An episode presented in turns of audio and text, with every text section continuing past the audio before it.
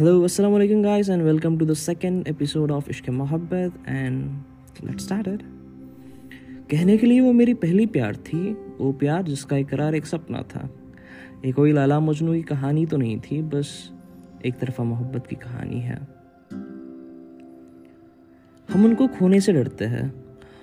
वो हमारे नसीब में तो नहीं लिखी थी पर बस ये लिखा था कि हमें उन्हें यूँ देखना।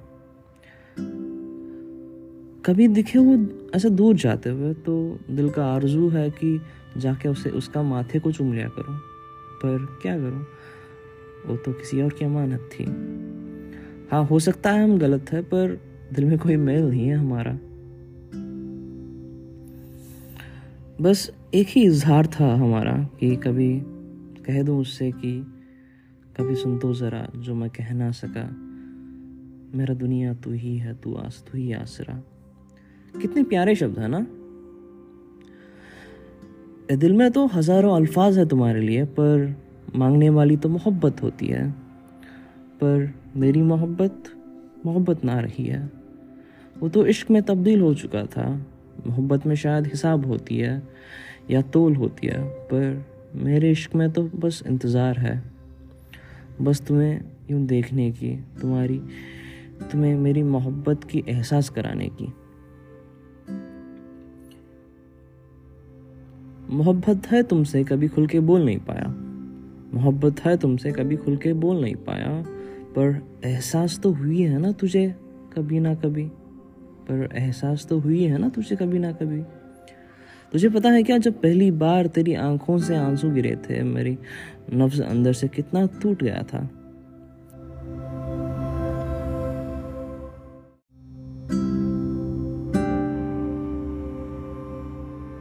और मुझे अब जाके पता चला कि मैं तुझसे मोहब्बत भी कर सकता हूँ और तुझे जानी भी दे सकता हूँ sometimes love is in the about possessing और being possessed it's about the journey the memories and the fluttering moments the touches are heart deeply They say that not all stories have happy ending, but that doesn't mean that they are beautiful.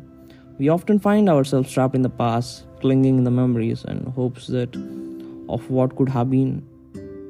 But there's a certain strength in letting go, in understanding that not everything is meant to be, and sometimes the most profound love is the one that remains unexpressed, lingering in our hearts in silent whispers.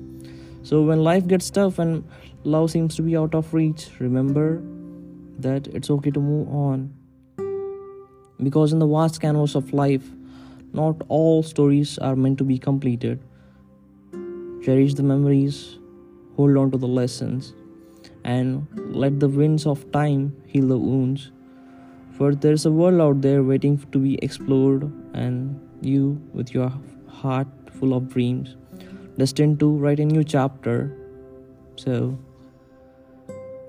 I say, I can still love you and let you go, Miss R.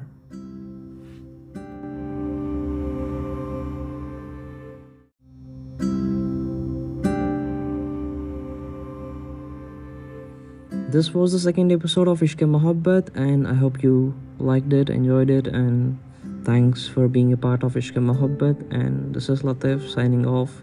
Take care.